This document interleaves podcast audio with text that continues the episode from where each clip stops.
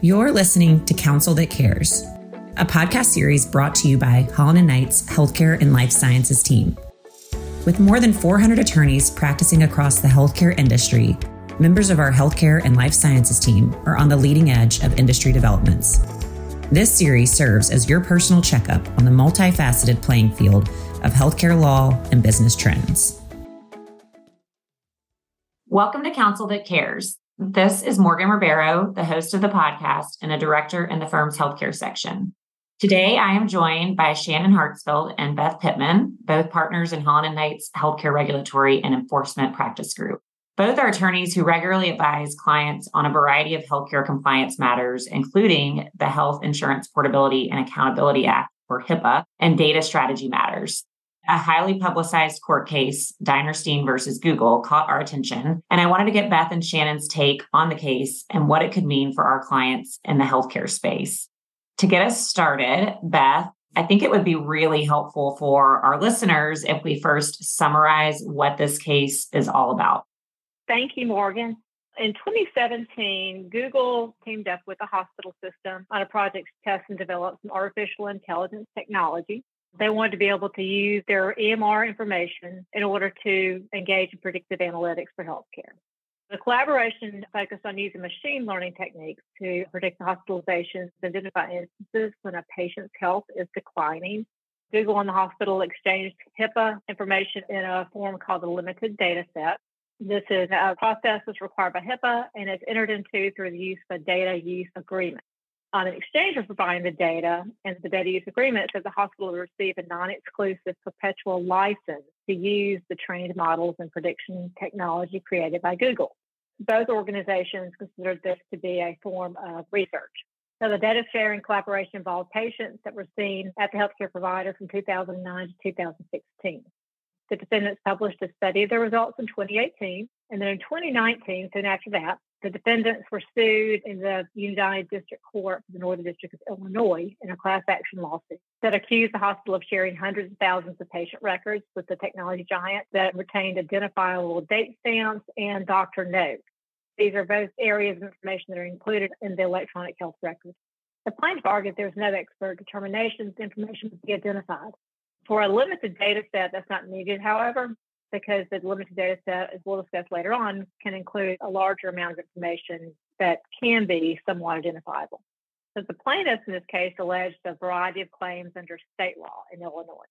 The defendants then moved to dismiss the claims, and this is a process that's raised early on in litigation.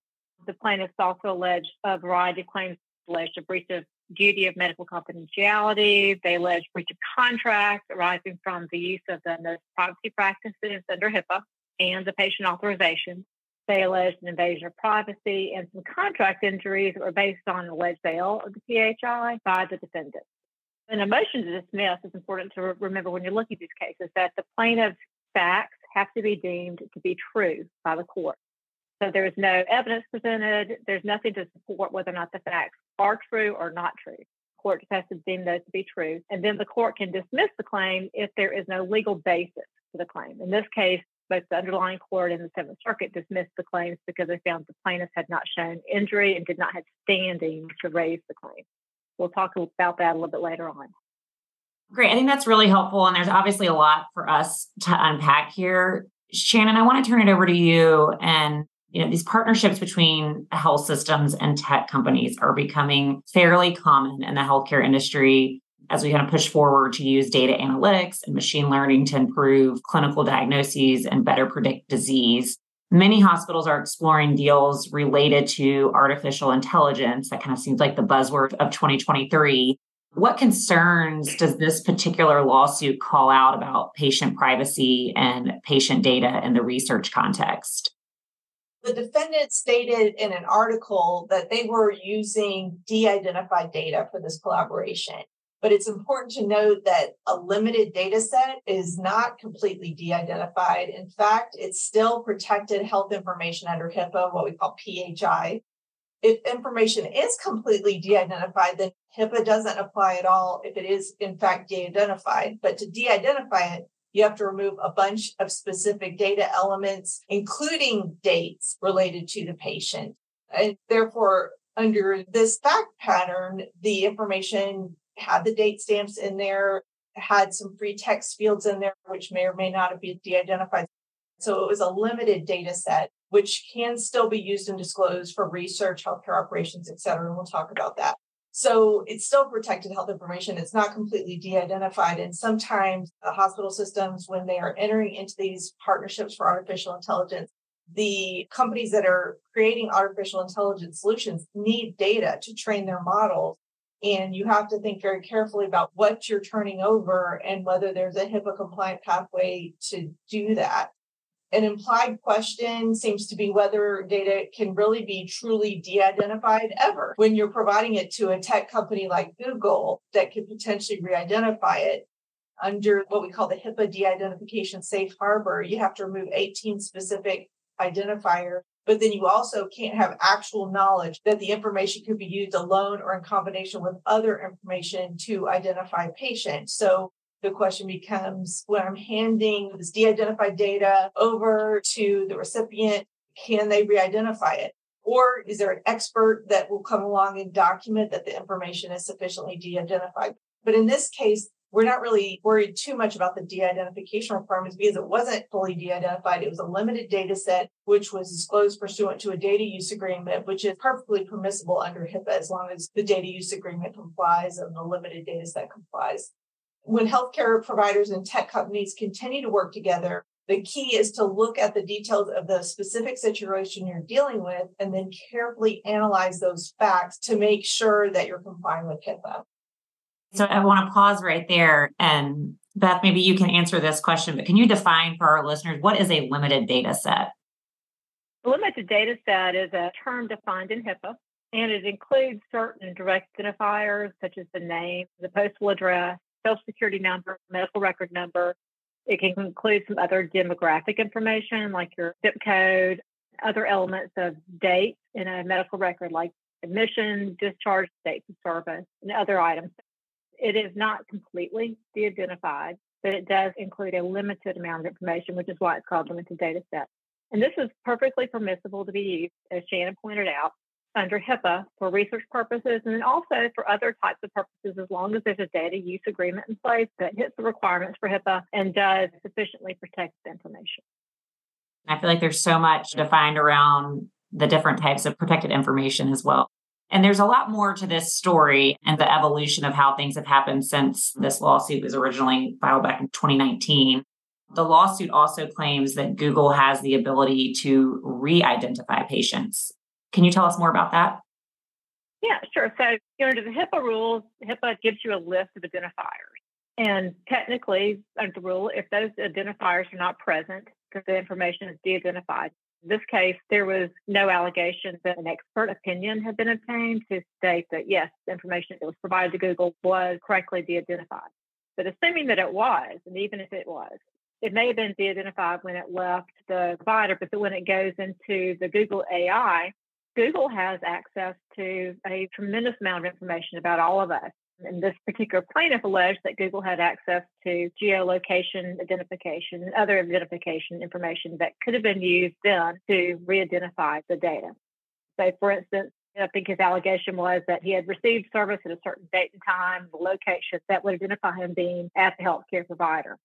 And in that context, his allegation is that that would sufficiently re identify information, identify him as being present at that healthcare provider location for services. So that is his underlying allegation is that Google has the ability to re-identify information through that process. So this does raise some questions with regard to the de-identification safe harbor and when it can apply in the context of AI. Because the way the AI works, and the thing that's so great about AI is it can accumulate a large amount of data, not just from one source.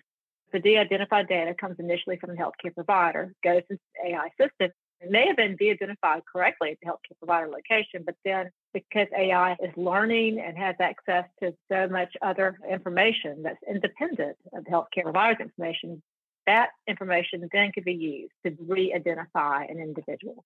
I think that's one of the underlying concerns with AI. Can it truly fall within the privacy parameters? In any event, in this litigation, there was an acknowledgement that the information was not truly de identified. It was a limited data set and it was being used pursuant to a data use agreement. That is really not an issue as far as litigation is concerned. It does appear, though, that Google has plans to develop its own EHR for clinicians that would gather patient medical records and then leverage their machine learning process to predict clinical outcomes. That was the concept for this technology that was being used as part of the research project. The lawsuit does also allege that the hospital did not notify its patients or get their consent to release information to Google. That, again, is an allegation, not necessarily a true factual statement. That is an allegation in the complaint. Thank you. Okay, so Shannon, I want to pause there again and get a definition here, real quick. Can you define the difference between PHI and PII? Some of the commentary regarding the case or other cases like it might refer to PII instead of PHI. PII or personally identifiable information. In the HIPAA context, I would argue that there is no difference with respect to patient data. Protected health information includes subsets of personally identifiable information and health information, including demographic data. So sometimes people say, well, this is just PII, it's not PHI. But if it's held by a hospital, it relates to a patient, even if it's just patient names and addresses and things like that, that aren't the juicy medical information, it's still PHI. So I think for this case, we'll stick with PHI. Thanks for that definition and clarification. Okay, so Beth, turning it back over to you, what has happened most recently with this case? So the district court in Illinois granted the defendant's motion to dismiss. And then the plaintiff appealed to the Seventh Circuit Court of Appeals in that area, the federal court of appeals. And the Seventh Circuit then recently affirmed that dismissal and agreed that with the underlying order of the district court. However, the Seventh Circuit looked at this from a different perspective and they came to the same decision but made a different sort of analysis of the law. They did find that the plaintiff had failed to allege an injury with regard to each of the claims. That's a specific requirement by law. As we talked before in a motion to dismiss, the court has to assume that all the facts are true. So then they have to make a decision about whether or not, based on the facts that are alleged, did the plaintiff actually state a claim that's supported by the law. In this case, they found that because there was no injury alleged, then the plaintiff did not have a claim that would allow the case to go forward. So, among other things, plaintiff had alleged that the healthcare provider had improperly sold PHI to Google in exchange for technology licenses. They also considered whether a HIPAA violation itself creates injury to the plaintiff or if that would also independently create a breach of contract. Interestingly, the court really didn't come down on the decision about whether or not the HIPAA violation creates a breach of contract. They instead found that there just wasn't an injury. So they never really made that decision. The court appears to be a win for privacy compliance officers, but we really caution against thinking that this creates an open highway with no red light for the disclosure of an EHR, access to an EHR records for AI development. In fact, it raises a lot of questions that we need to review and consider. All the claims raised by the plaintiff are state law claims. There was really not any decision regarding whether or not this might actually be a HIPAA violation or may result in some sort of a violation that the Federal Trade Commission could enforce. So the federal issues were not decided. This is all based on state law. And then again, the court found that there really was no injury. The plaintiff had alleged a common law privacy claim, and he also alleged that the combination of data with the medical records alongside the geolocation and demographic data collected by Google independently through the smartphone app created a perfect formulation for re-identification of data. The court found that this was really a hypothetical risk there was no allegations that it actually occurred or that it would actually create a risk of re-identification for the data. The court also found that the plaintiff lacked standing to bring his contract claim that there was a breach of contract arising out of notice privacy practices and the authorization that he had signed at the time he was admitted to the, to the healthcare facility. He alleged that this created a contract and that there was a HIPAA violation that then breached that contract. But the court again only found that there was no injury, in fact, alleged. The court rejected the plaintiff's claim also because he did sign a release. He signed the authorization, signed a release that the health provider could provide information for use in research. The court did not explicitly reject or accept plaintiff's arguments that the notice privacy practices and the authorization create a contractual agreement or relationship. So This was a creative sort of claim. The court also denied the plaintiff's claim that he had a contractual right to be paid for use of his PHI and that its use by Google and the defendant deprived him of an economic value in his PHI. The court noted that in Illinois, the patient does not have a property interest in medical records. That interest is retained with the healthcare provider. And for that reason, they reject the argument that the defendant had any kind of pecuniary interest in his own medical information. And they also rejected the argument that the defendant received a financial benefit, the license to the AI, through an unauthorized disclosure of the PHI. That plaintiff was entitled to some payment, such as royalty, for this use of his information.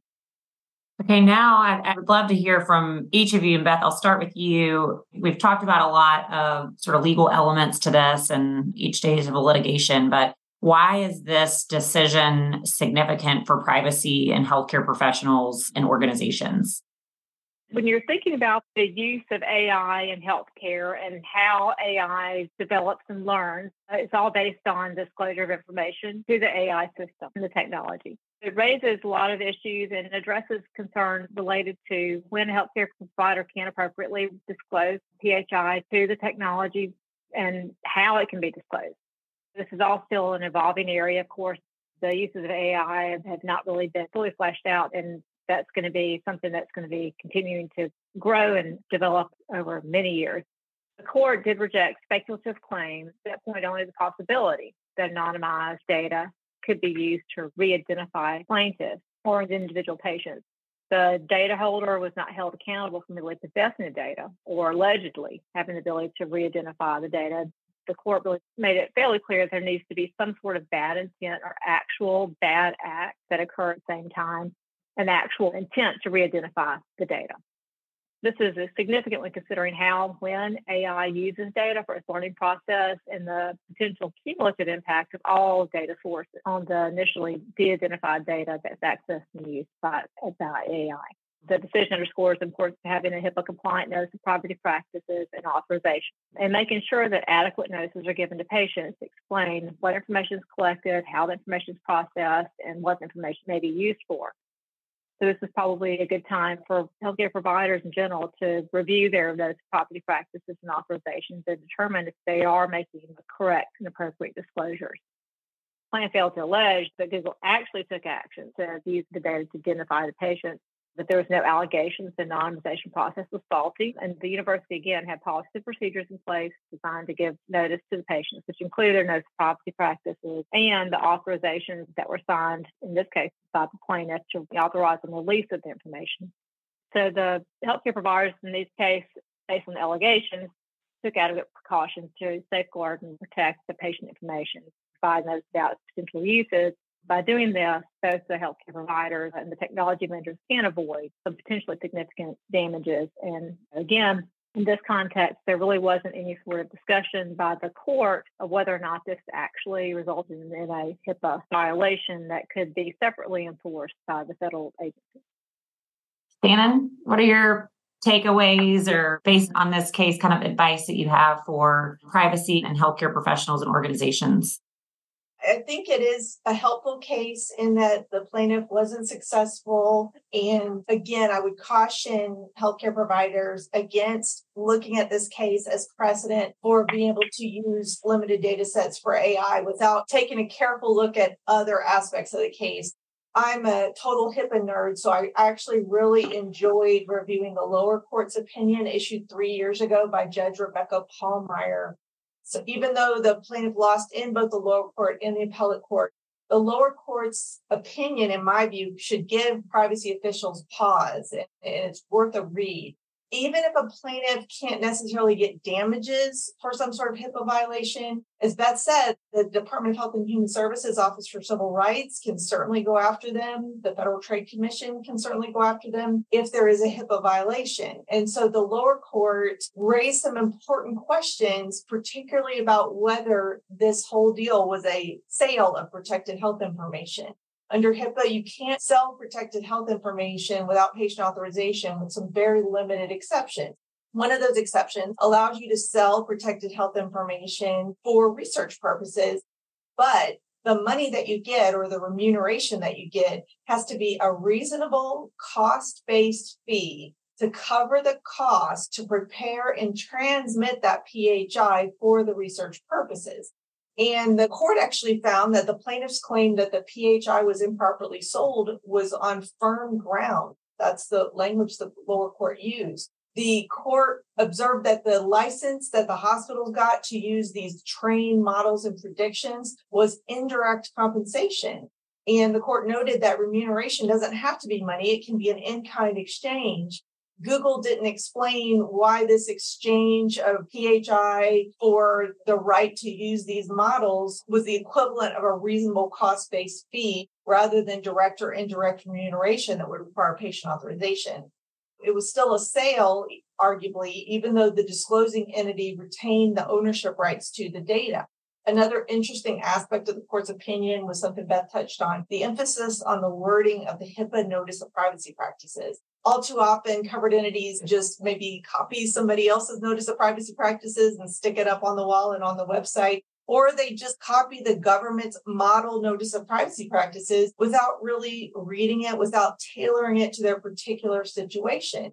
And in this case, the defendant's notice of privacy practices promised that the hospital would obtain a patient's written permission for the sale of medical information. And the court concluded that this type of general language is more stringent than HIPAA because it didn't reference the HIPAA exception for the sale of PHI for research in exchange for a cost based fee.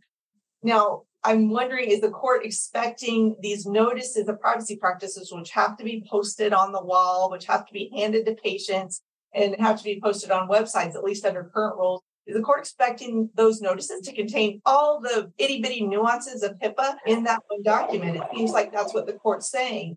And something to notice is that the language that the hospital used in its notice of privacy practices about sales of PHI appeared to be the same as what's in the government's model notice. And I would say that the notice is just designed to be a general explanation of how PHI is used, and it doesn't necessarily have to contain every single exception. However, partially as a result of the lower court's opinion back in 2020, we started looking at this issue in our model notices of privacy practices, and we stick in a caveat in there that says that written permission will be obtained for the sale of PHI except if permitted by HIPAA. And I'm hopeful that a court would say that except as permitted by HIPAA language would give us enough flexibility there to do things that HIPAA does allow and that aren't a sale. So the case definitely raises a number of interesting HIPAA regulatory issues that would need to be considered for any project involving artificial intelligence or machine learning, including whether a particular endeavor triggers HIPAA's research provision. Maybe you'll need an IRB approval, institutional review board approval, or patient authorization to do research whether the data is properly de-identified if you're going to go the de-identification route, whether you have the right agreements in place between the entities, whether the data transfer is a prohibited sale. And the key in my mind is what promises have been made to the patient through the notice of privacy practices or otherwise. And are you living up to the promises that you made to patients regarding their information? Thank you both. I think, as you both have mentioned, this is just one case, right? And there's certain takeaways we can have and interpretations and how this can apply in other situations. But the story is not ending here. I think, given the rise and increasing interest in artificial intelligence, for example, and machine learning and how that applies in the healthcare context, I think we're just getting started here. And it's really an important kind of learning lesson and something for our healthcare clients and professionals and data and security experts and compliance officers, you name it. It's definitely something that we need to be aware of and learn from. Any last parting thoughts from either of you? Just that when you're dealing with artificial intelligence, it's definitely a new topic AI has been around a long time, but how AI works with HIPAA and state privacy laws is something that we're going to continue to look at. Great. Thank you both so much. I appreciate your time today. Thank you for listening to Counsel That Cares. For more information on Holland and Knight's healthcare and life sciences team, please visit hklaw.com forward slash healthcare.